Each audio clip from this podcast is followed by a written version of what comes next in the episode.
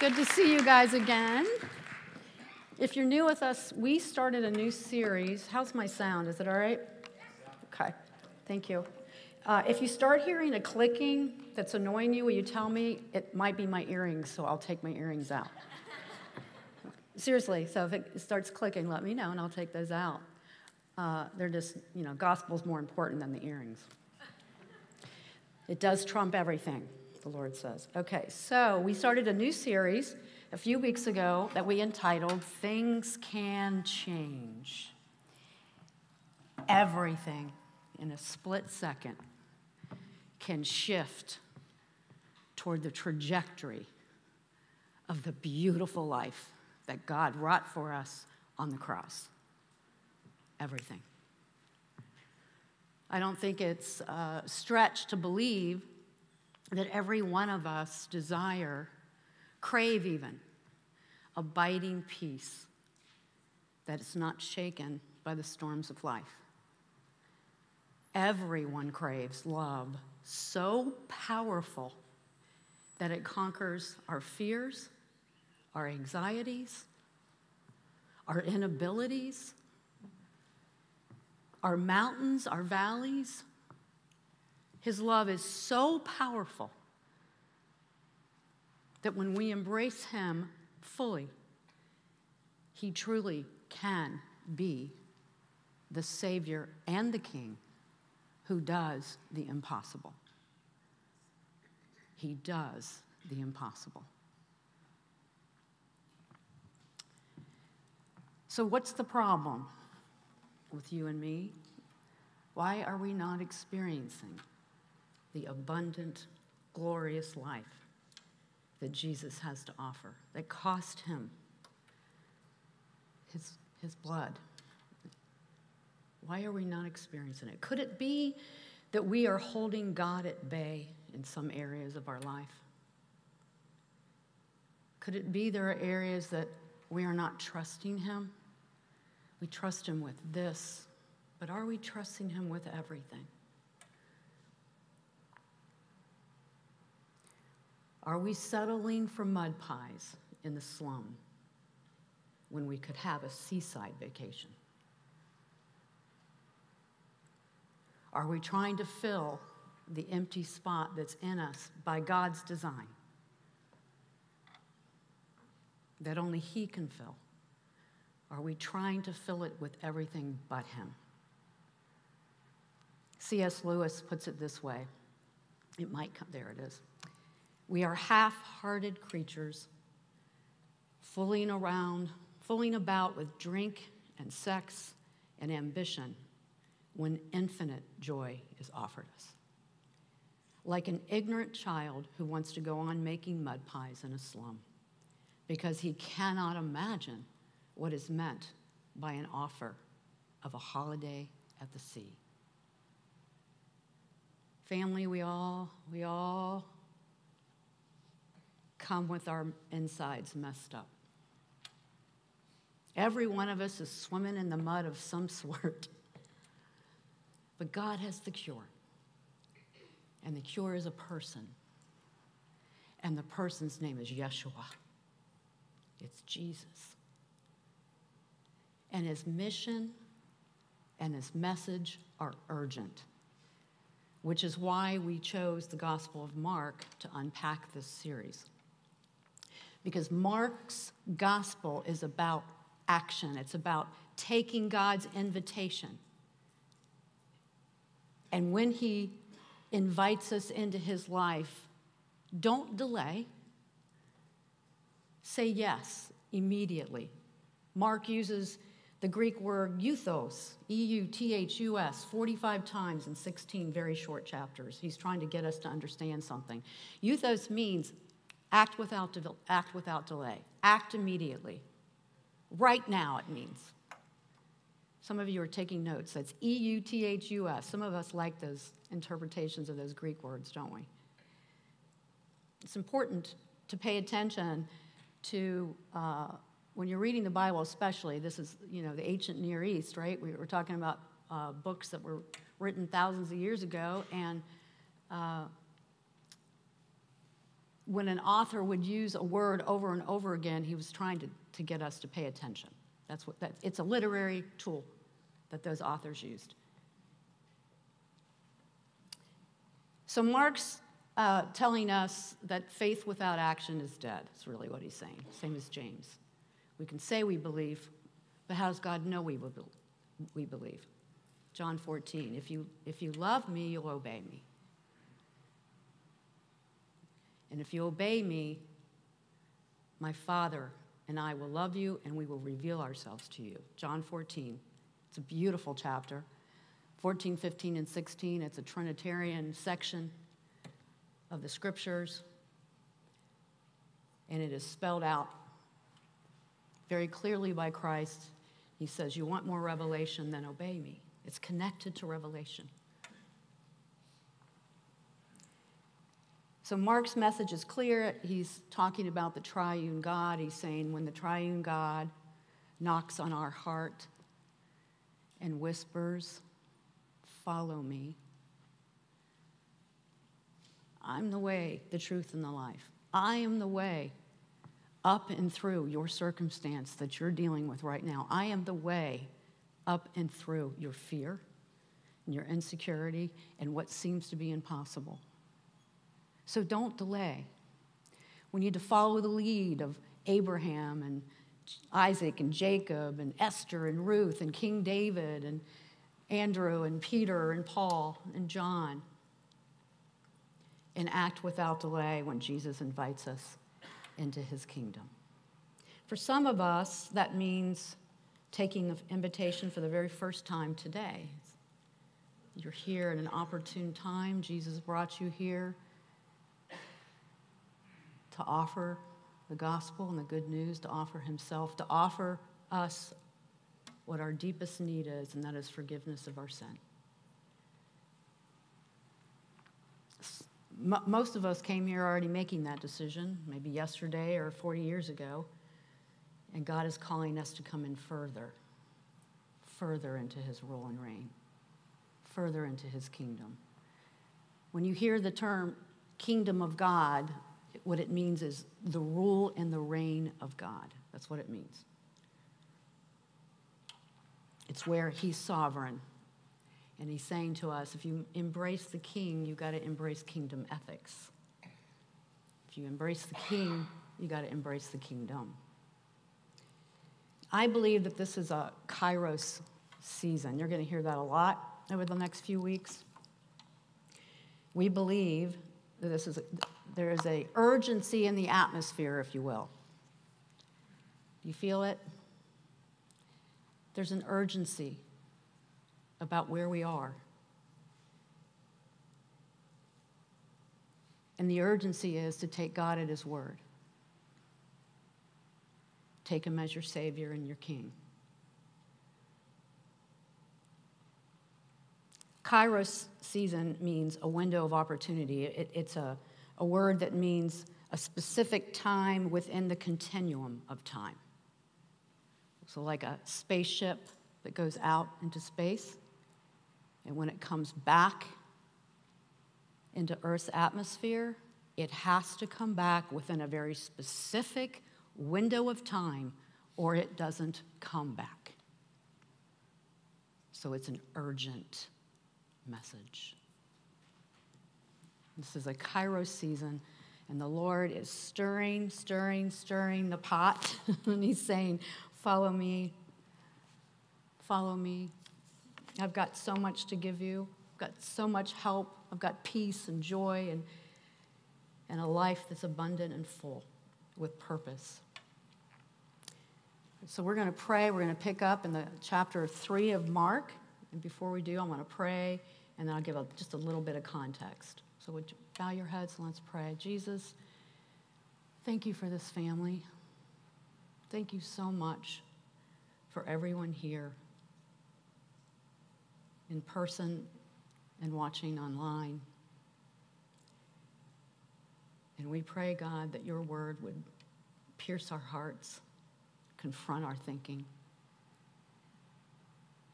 and that you would do what only you can do, Jesus. You're the teacher. Do what only you can do and talk to each heart exactly where you want to talk to them about today. We trust you to do that. In Jesus' all powerful name we pray. Amen. Okay, so before we pick up in Mark chapter 3, um, the context, and, and, and the context is going to be the same every weekend because the context of Mark is about the kingdom and it's about Jesus' inaugural address in chapter 1 when Jesus showed up and said, The time is fulfilled. God's kingdom is arriving. The long awaited Messiah is here. He's saying, I'm it. so repent and believe the good news. So the king has arrived, and with him the kingdom of God. And so, what does the kingdom of God look like? Well, it looks like healings, it looks like exorcisms, it looks like the message is so anointed and has so much authority on it that people are amazed at Jesus' teachings. Because he's not credentialed. In the world's eyes, he's not. And they're amazed at the authority and the anointing of his teachings. And so mass crowds are, are all around him all the time. There's so many people around Jesus that he doesn't have time to sleep, he doesn't have time to eat, he doesn't have time to hang out with Mary and the sisters and brothers, and they're pretty miffed about that.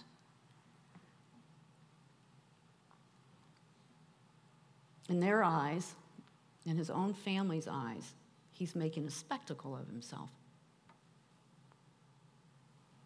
And they're not happy about that. You're making a spectacle of yourself, so you're making a spectacle of my family, of our family. That is really serious in Hebraic thinking, in Jewish thought. So that's where we're going to pick up today. That's the context of where we're headed. Chapter 3, verses 20 and 21. Then Jesus entered a house, and again a crowd gathered, so that he and his disciples were not even able to eat. When his family heard about this, and in a few more verses we'll find out that that included his mom, Mary, when his mother or when his family heard about this, they went to take charge of him, for they said, He is out of his mind.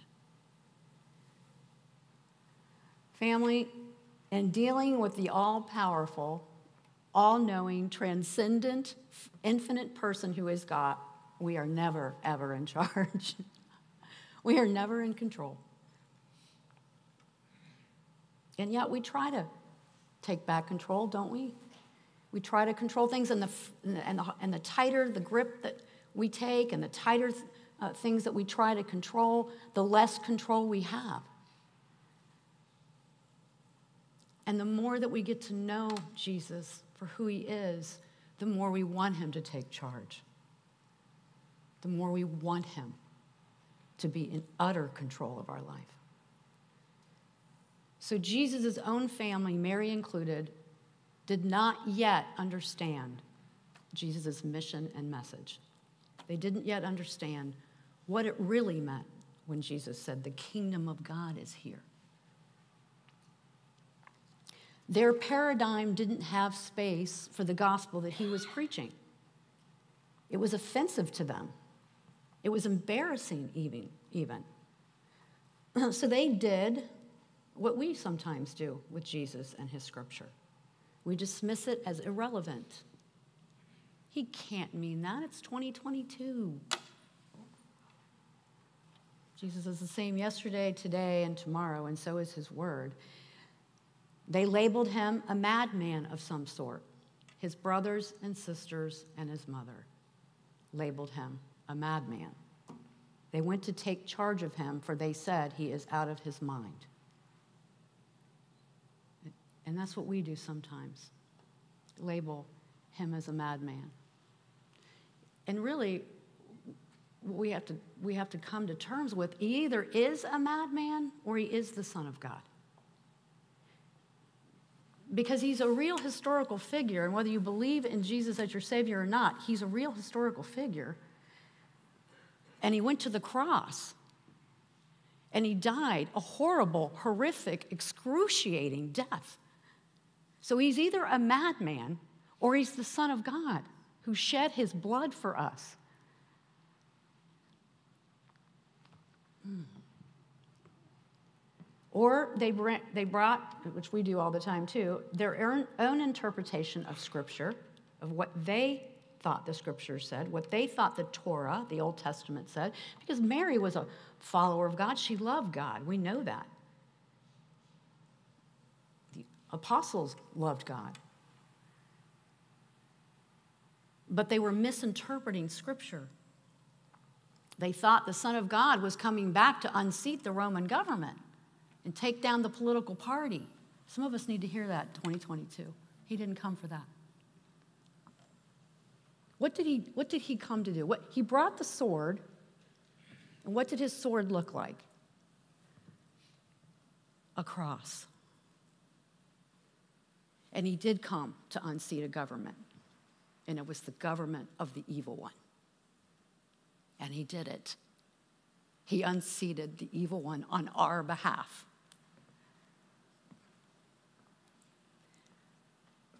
So they brought a helping hand to the Word of God, to the Word made flesh, and said, Jesus, this is really what you mean by this scripture, right? And he's saying, No, this is what I mean. I, Jesus is the Word made flesh, right? So we're not going to tell the Word actually made flesh what the Word means. We need Him to tell us what it means.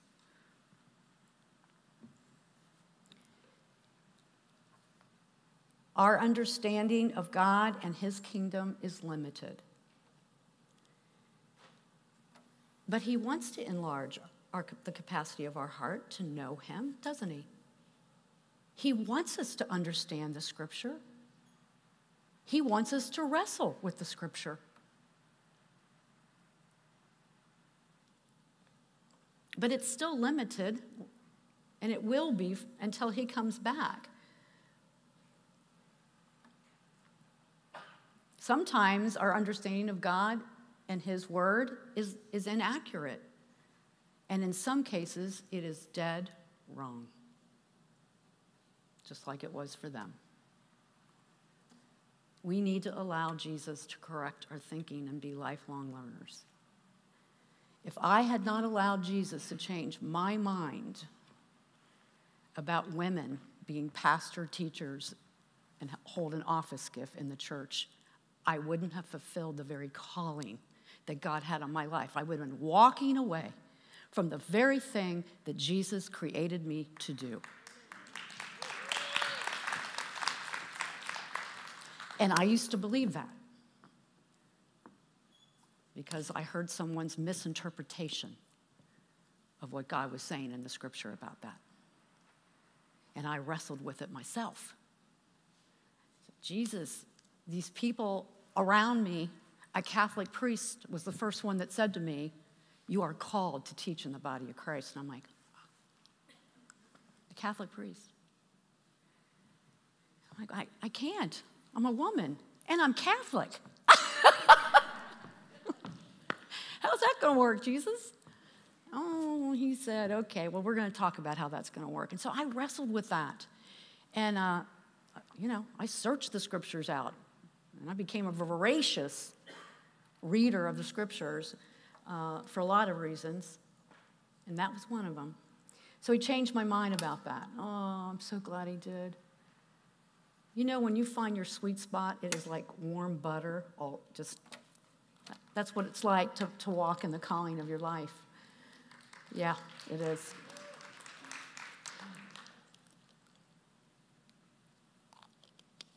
That was for somebody because that wasn't in my notes. God's thoughts are not our thoughts, and his ways are not our ways. And we just need to get comfortable with this fact. We are going to be offended on this journey by Christ himself. We are going to struggle when he says, Forgive the person who harmed you we are going to struggle. In fact, we're going to want to run for the hills, really, from the madman who laid down his life and, and said, Pick up the cross. And then he said, Okay, as I do, you do. So he's saying, Follow me in the fellowship of my sufferings. What? I didn't sign up for suffering. Yeah, you did. But let me tell you something. There is something unbelievable and unbelievably beautiful about the suffering for Christ because what's happening is we're learning to die to this carnal flesh. And as we die that, to that carnal flesh, as we die to our own silly, ridiculous thinking, and pick up that scripture and let it offend me, let it cause friction. And what happens is I all of a sudden say, Oh, Jesus, sign me up. I want to be a part of this. I want to be a part of this. And if that means picking up my cross daily, if that means suffering for you, I'll do it, Lord, because I'm so in love with the one who loves me so much.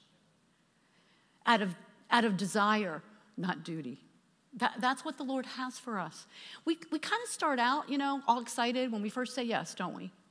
And then life just throws stuff and at us, and, you know, gosh, I got diapers to change and ah, kids to raise, and, you know, gosh, I got to go to seminary now, God? What? That's suffering.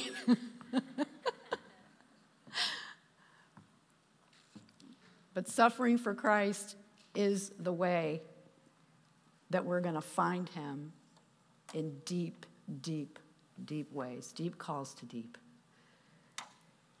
Hmm. I, I, tell you, the things I've learned more, when, I, when I have suffered, you guys heard me in December talking about me losing my first husband, becoming a widow, and what my children had to go through. I wasn't prepared for that. That was a real struggle. But it was in that struggle and in every struggle of my life that when I'm offended by God, if I will just fall on Him, not run from Him, just fall on Him and say, I do not understand and I am mad, He can take it. Read the Psalms if you don't think you, that, that Jesus can take being mad. I love the Psalms because David just says, You what? You've forsaken me, you've left me. And then he, then he ends, But I love you anyway.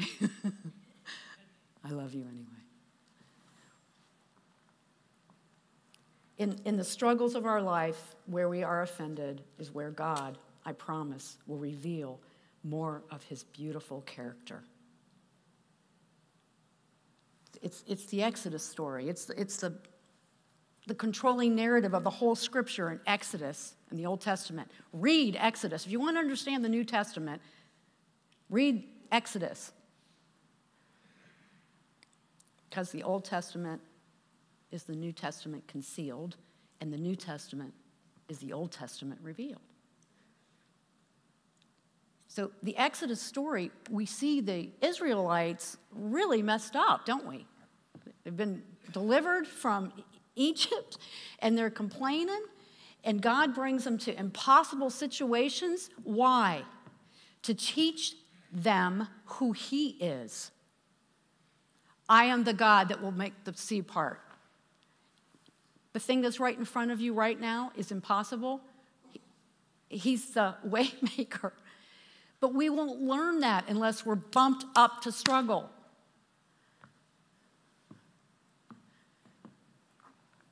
I get pretty passionate about this, and, and here's why. Because Jesus keeps showing up in my life when I don't deserve it, and he keeps showing himself more and more beautiful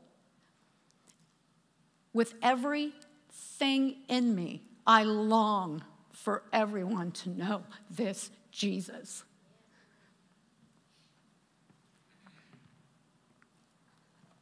I've learned the hard way. I'm one of those hard headed type A personalities that my, I just drove my mother crazy. I was a rebel. Jesus saved me from myself.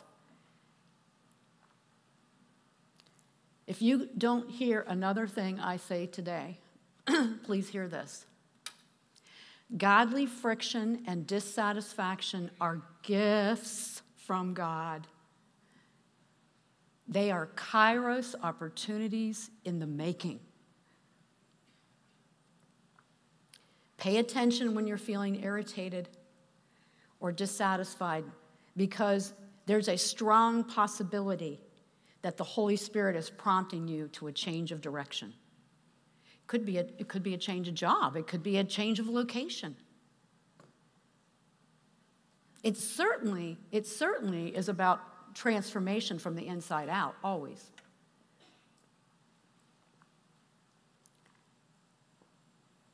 And it definitely will not make sense.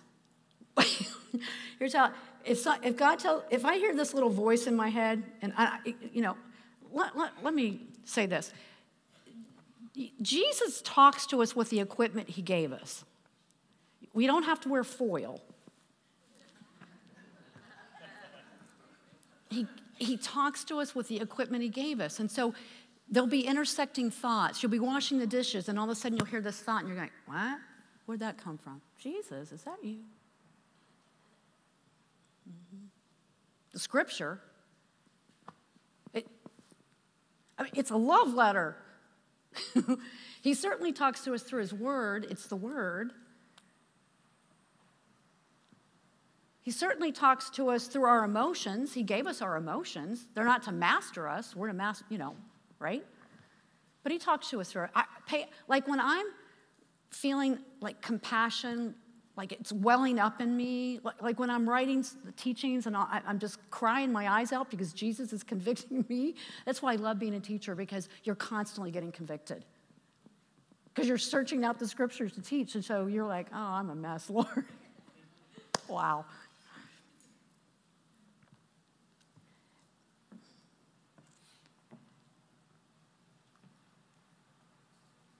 God wants to take us and lead us into His atmosphere. It's an opportune time. And what happens in His atmosphere, the impossible becomes possible. And it won't make sense. Back to that, my mind went someplace else. Squirrel was around there. Let me give you a couple examples. My son's here today. He's got a McPherson, McPherson, is that his name? Yeah, that, that awesome guy that plays for the Bengals, the kicker, you know, the stud, yeah. Christopher doesn't know I'm going to share this, but it's okay with you, I'm sure. Do I have permission? Okay. Several years ago, and I'm back to the irritation thing friction. That's where I'm at right now. Come back with me. His wife, my beautiful daughter in law, right from Jesus, and I mean that, was pregnant with her first son, Beckett. My beautiful grandbaby's right there.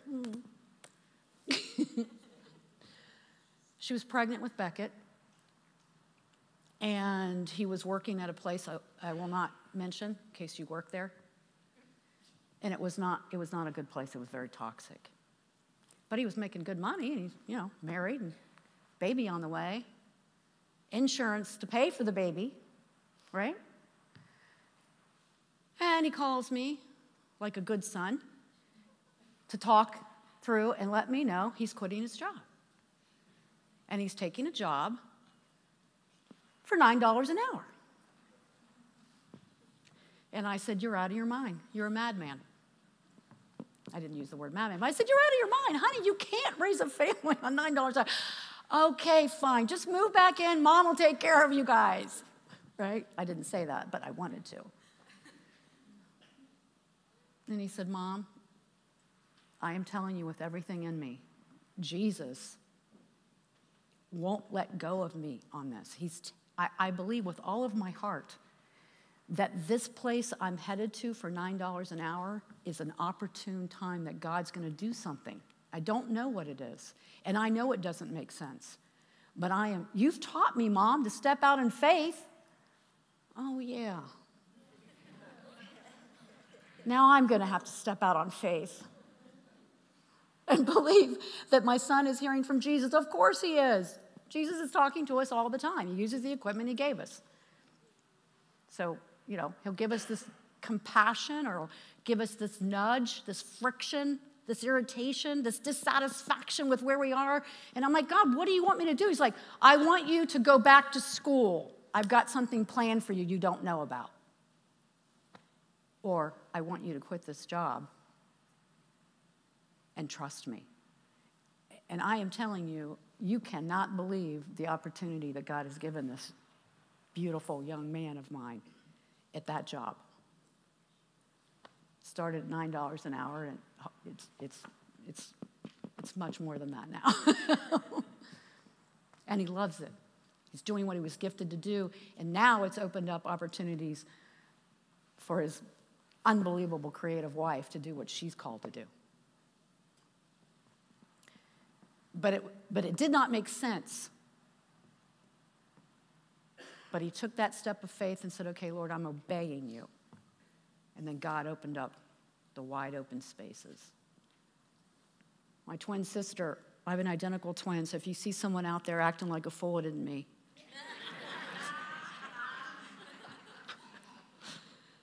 My identical twin looks just like me, except for her hair's long.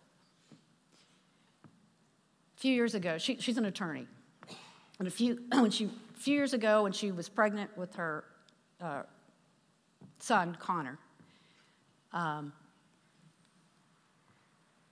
she was on partnership track. And she felt like the Lord said, You're going to be a partner here.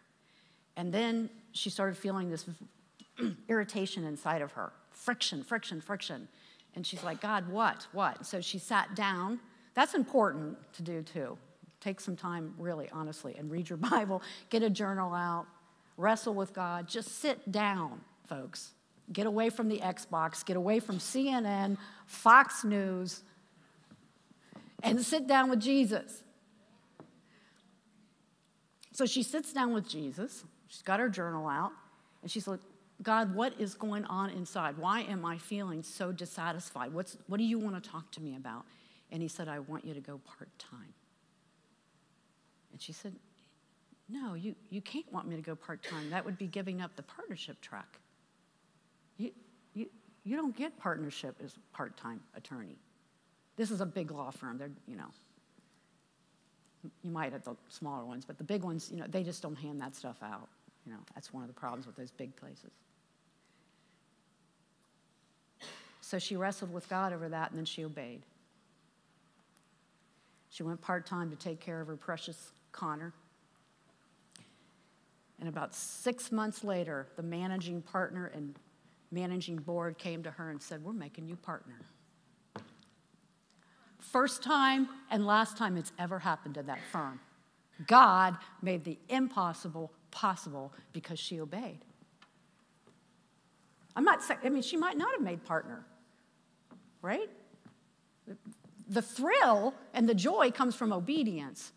Jesus just threw that in as a bonus. Here's the partnership.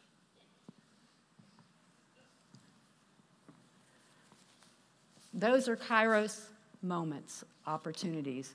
And young people, oh my gosh, Jesus is all over your lives, giving you uh, ample opportunity all the time.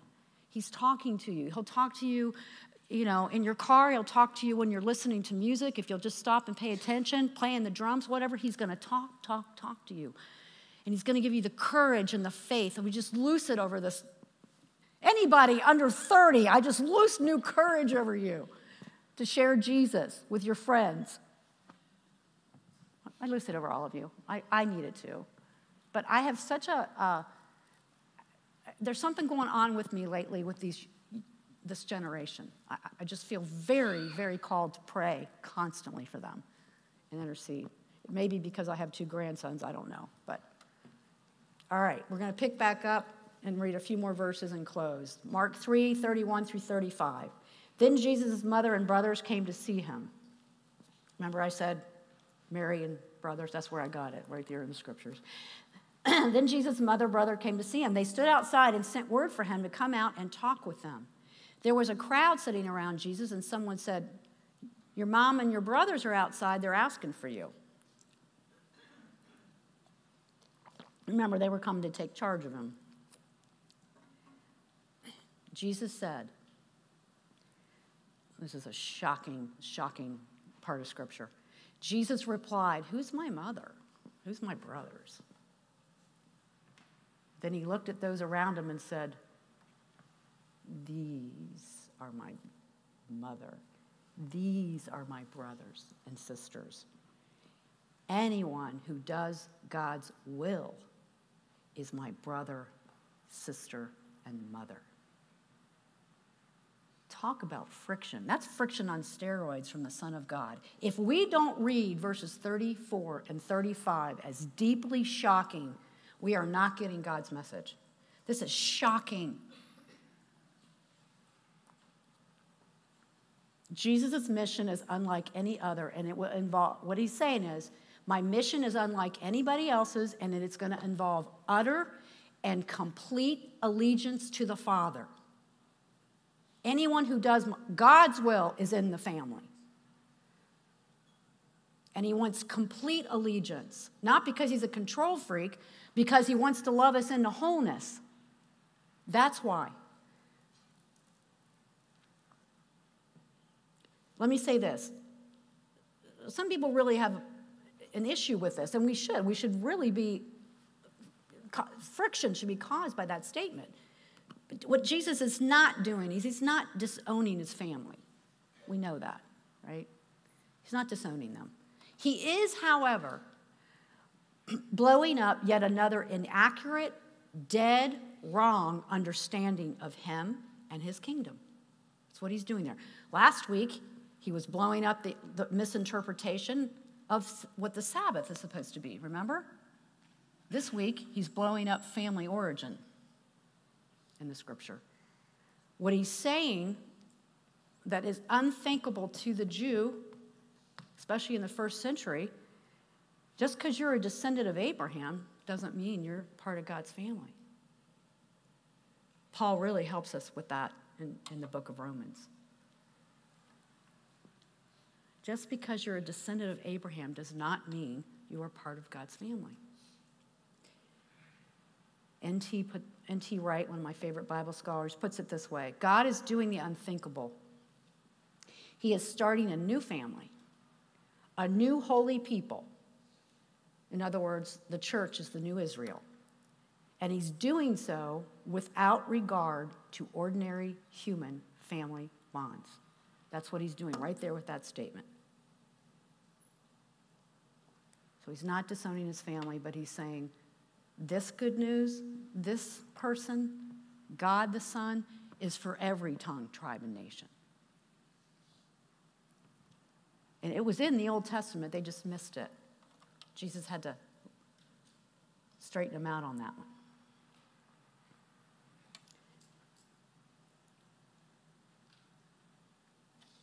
As I was writing that down, that, that quote from N.T. Wright, I was thinking how important it is for all of us to try to interpret the scripture starting with, always, always starting with, the meta narrative, the, the grand story, the, the context of all of scripture, from Genesis to Revelation and everything in between. We have to understand the larger context every time we pick up Scripture. And there's lots of ways to describe what that is. I love Dallas Willard's, so I'm going to put it up on this, or somebody's going to put it up on that screen for me. God's aim, this is the larger context of every page you turn in Scripture, every word that you get, this is what you need to shine the light on. Write this down, take a picture of it. This is a beautiful description, and in fact, one of the shortest sentences, because I could talk about the meta narrative for hours. Don't get me started. God's aim in human history is the creation of an all inclusive community of loving persons with God Himself as the primary sustainer and most glorious inhabitant. Love that. that's what he's doing from Genesis to Revelation. He's saying, I'm going to restore everything that was lost at the fall. I'm going to form a new family. The family is the church. And at my second coming, I'm going to finish what I started. I'm going to recreate the cosmos. And you know, we're going to live here on this planet, right? You, you, you do know that, right? He's recreating the cosmos. And this earth is going to be exactly what it was supposed to be before the fall and we're going to walk with God in person. He's that glorious inhabitant. He's going to live. He, I'm going to be your God, and you're going to be my people, and we're going to do this thing in person. That's what he's saying. That's how you read the scripture. If you read the scripture remembering the larger context, it's going to keep you away from all kinds of silliness and wrong doctrine and okay? Keep that in the forefront of your mind. God is forming a loving family, you and me. And we get to live with Him in person on earth. The New Jerusalem's coming here. Read Revelation. The narrative of the Bible centers on coming out of orphanhood and entering back into the community of the triune God. In Christ, we are spiritually adopted, we're rejoined to our Heavenly Father in whom we find unconditional love, everlasting security, deep fulfillment, and authentic connection to a family. The moment we make the turn toward Him, what's He doing? Running towards us. The prodigal son. The father was running to the prodigal. mm. He's running to meet us with love and compassion and forgiveness and a family. And though we are imperfect, and I know we are imperfect, I'm imperfect, you're imperfect, but we are an essential part of God's plan. So those who are thinking that the church is so sick and stupid and they should stay away are not reading the Bible. They're not cooperating with the full plan because folks, we're plan A and there is no plan B. And this is where it all happens. So we can go out there and make disciples. Everybody wants safety, everybody wants comfort, everybody wants faithfulness. And the power of the kingdom includes being vitally connected to a local church. We're not, we're not wired to do this alone. We're not wired at all to do this alone by our Creator. I mean, He's a community of persons. Of course, He's going to want us to be in the community. Father, Son, Holy Spirit is a community of persons. Mm, one God, three persons. So that's in our DNA. I need what Sherry Mullane has. I need what Chris Durchholz has. I need what Susan Shantz has. How am I going to get it if I'm not hanging out with you guys? Because Jesus dispensed the gifts, right? We are the body and He is the head, and the body's been filled with gifts from the Holy Spirit. Jesus longs to bring us into safe harbor of His presence. He is here to free us from the chains of trauma, abandonment, harsh words, abuse, and the muck, mud, and mire of our poor choices. We're going to end with this. This is, this is a kairos moment.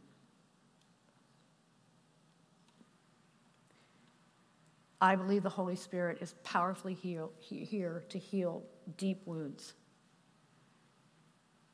to enable us to forgive those who have harmed us, empower us to throw all of our chips on His side of the table, and to make the turn and don't look back. Don't be like Lot's wife. Don't look back. He's worth it. He's worth it. Would you stand? Thank you for being patient. I felt like, uh, you know, there were some things that I felt like the Lord wanted me to go off the page, so I did. I just went with it. Will the prayer teams come up, please? May this be a year. I wrote this down. I, this is a blessing over this church. For those of you watching, May this be the year of landing in your sweet spot. That God has created just for you. Because no matter what is happening around the globe, and I know it's crazy, we are, we are God's plan A. And dissatisfaction will always carry a stirring to get back in the game, to jump in, get connected to your local church, and start spending your gifts that God created you because we are part of the message and mission.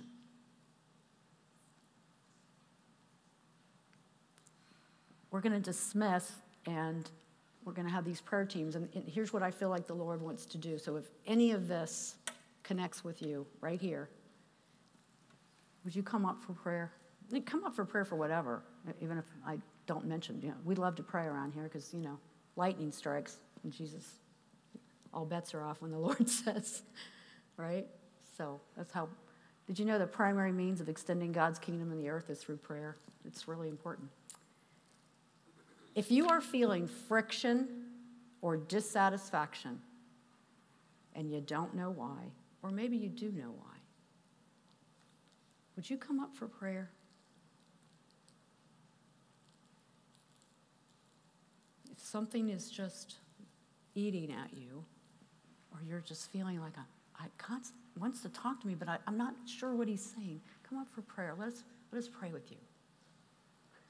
If you are suffering from wounds of the past, and I might cry over this one because this one I welled up in big tears even writing it.